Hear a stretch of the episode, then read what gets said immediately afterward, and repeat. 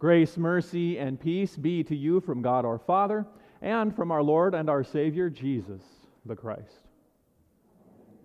Our text this evening is Matthew chapter 23, verse 4. They, that is, the Pharisees, tie up heavy loads and put them on men's shoulders, but they themselves are not willing to lift a finger to move them. This is the text. You may be seated.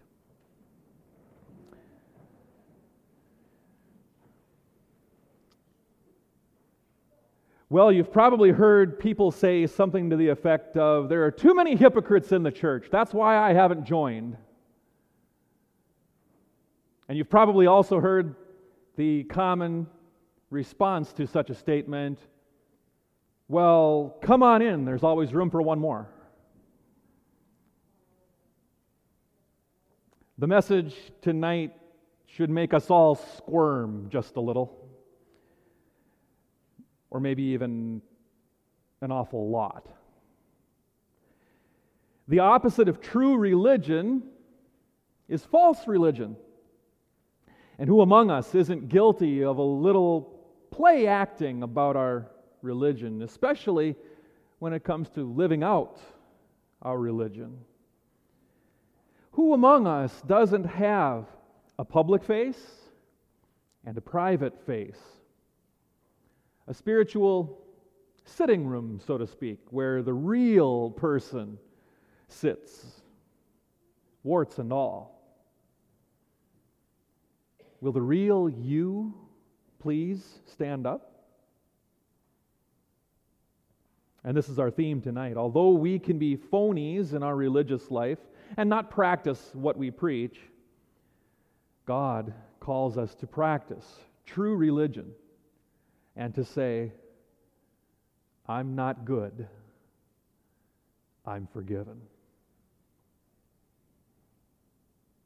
In our text, Jesus is speaking, as I said, of the Pharisees who proudly called attention to their works, but actually were self indulgent and loveless toward others.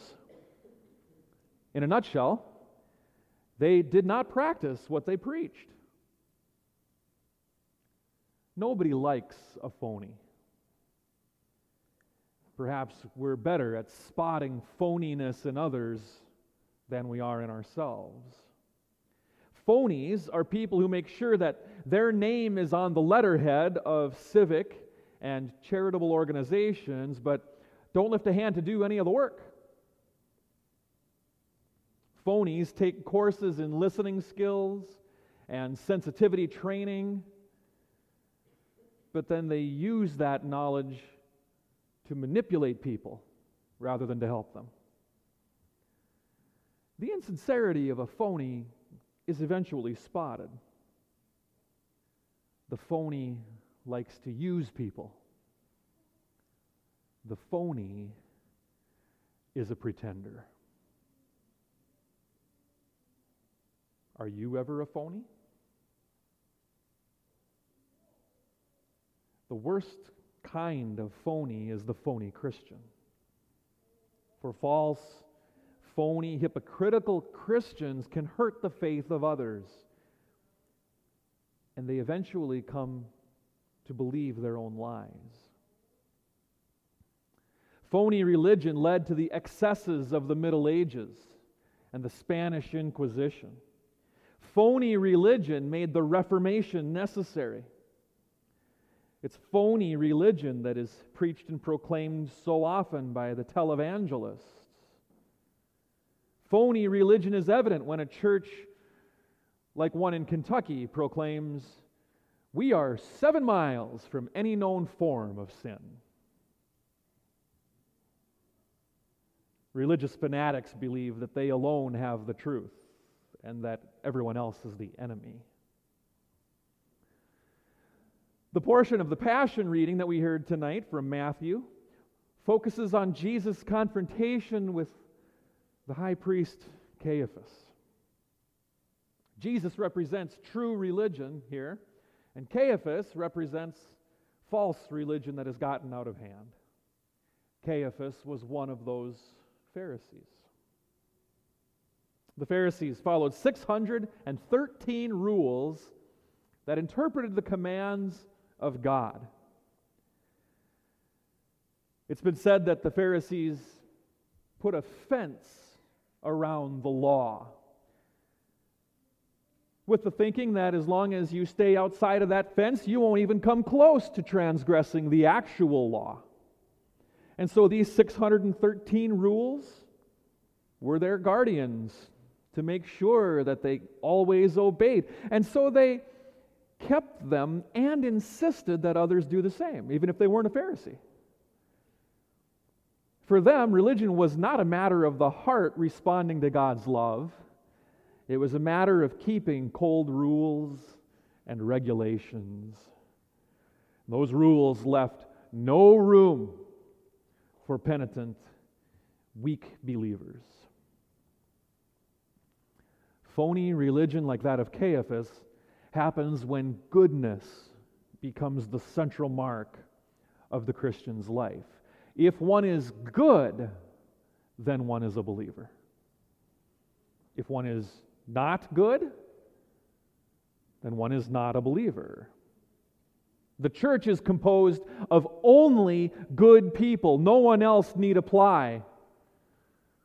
In a wealthy parish of suburban St. Louis, a voting member once proposed that membership in the congregation be by invitation only. Happily, the resolution did not pass.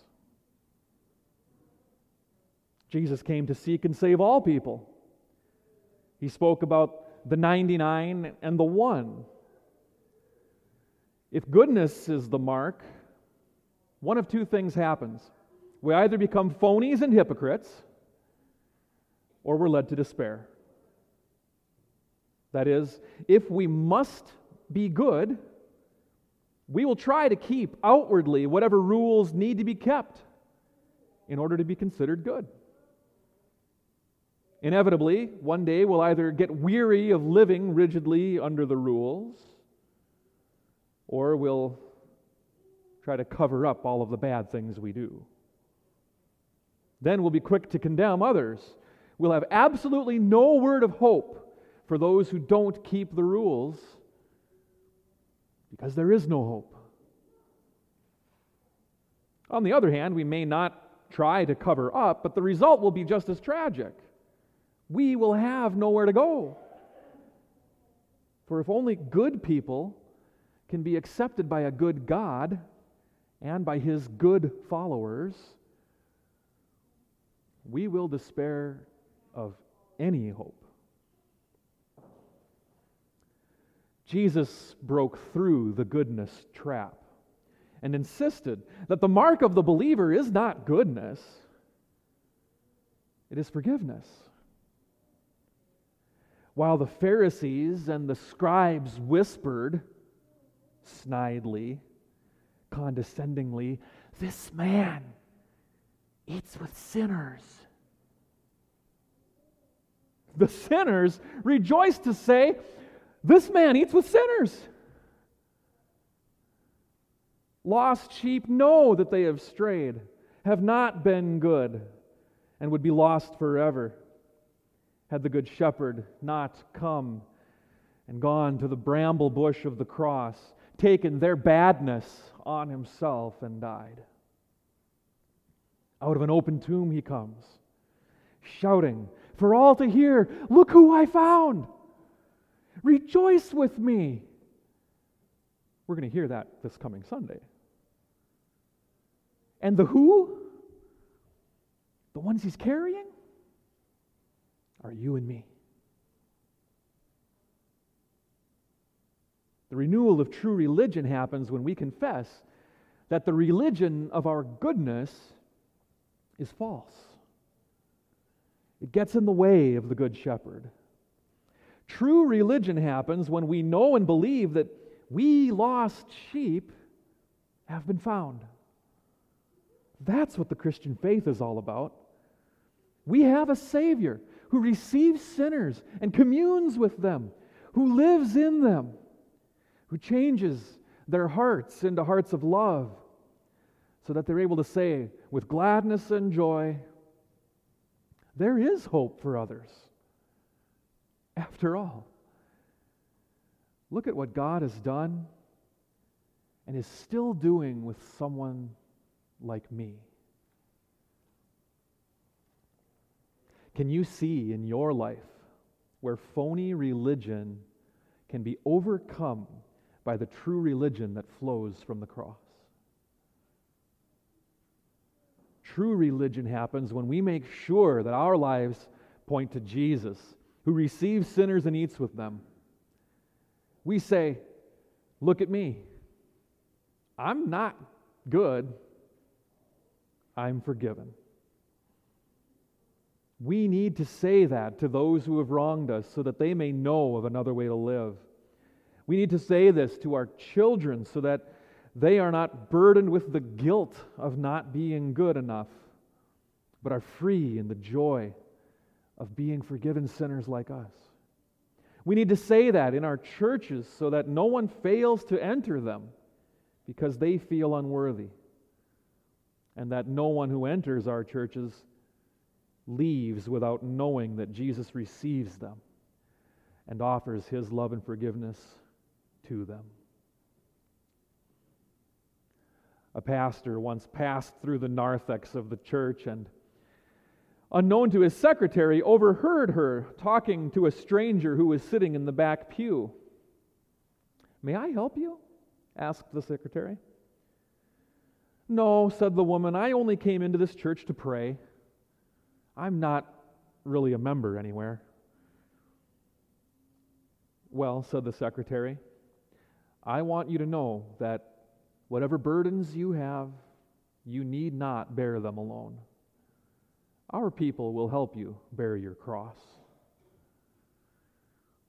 Yes, Jesus receives sinners.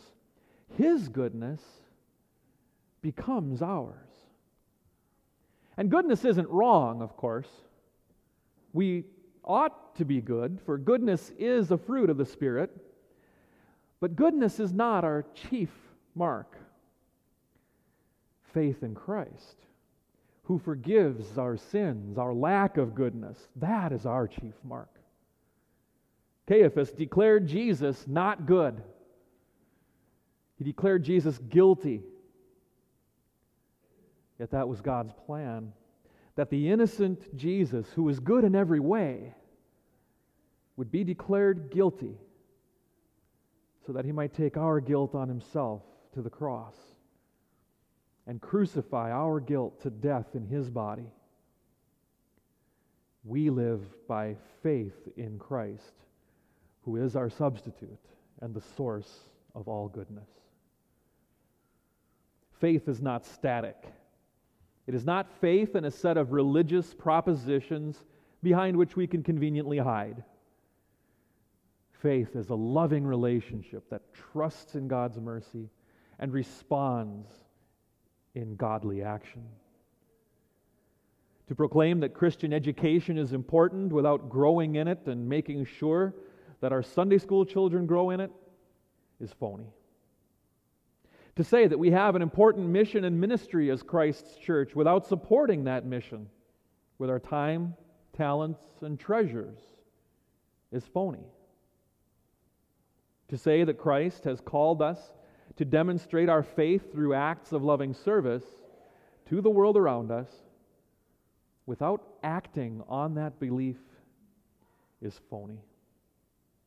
It is to be religious without true religion who is Jesus, standing before us, wanting to put his nail marked hands into the bramble bush where we have strayed. What a terrible thing phony religion is. It is essentially living a lie, not just before people, but most tragically before God. That was the tragedy of Caiaphas. That's the tragedy that can befall us if we live the lie that we are good. For if we were, we wouldn't need God. But we do need God. For we are not good. God knows that. So he gave us Jesus. regardless of the bramble bush of guilt, self protection, or a judgmental nature in which you may live, let go with a shout. Here I am, hiding, guilty, and helpless. Reach for me, God. He will. He has in Jesus. And He will put you on His shoulders and carry you home rejoicing. And you'll rejoice too. Amen. The peace of God that passes all understanding, guard your hearts and minds in Christ Jesus.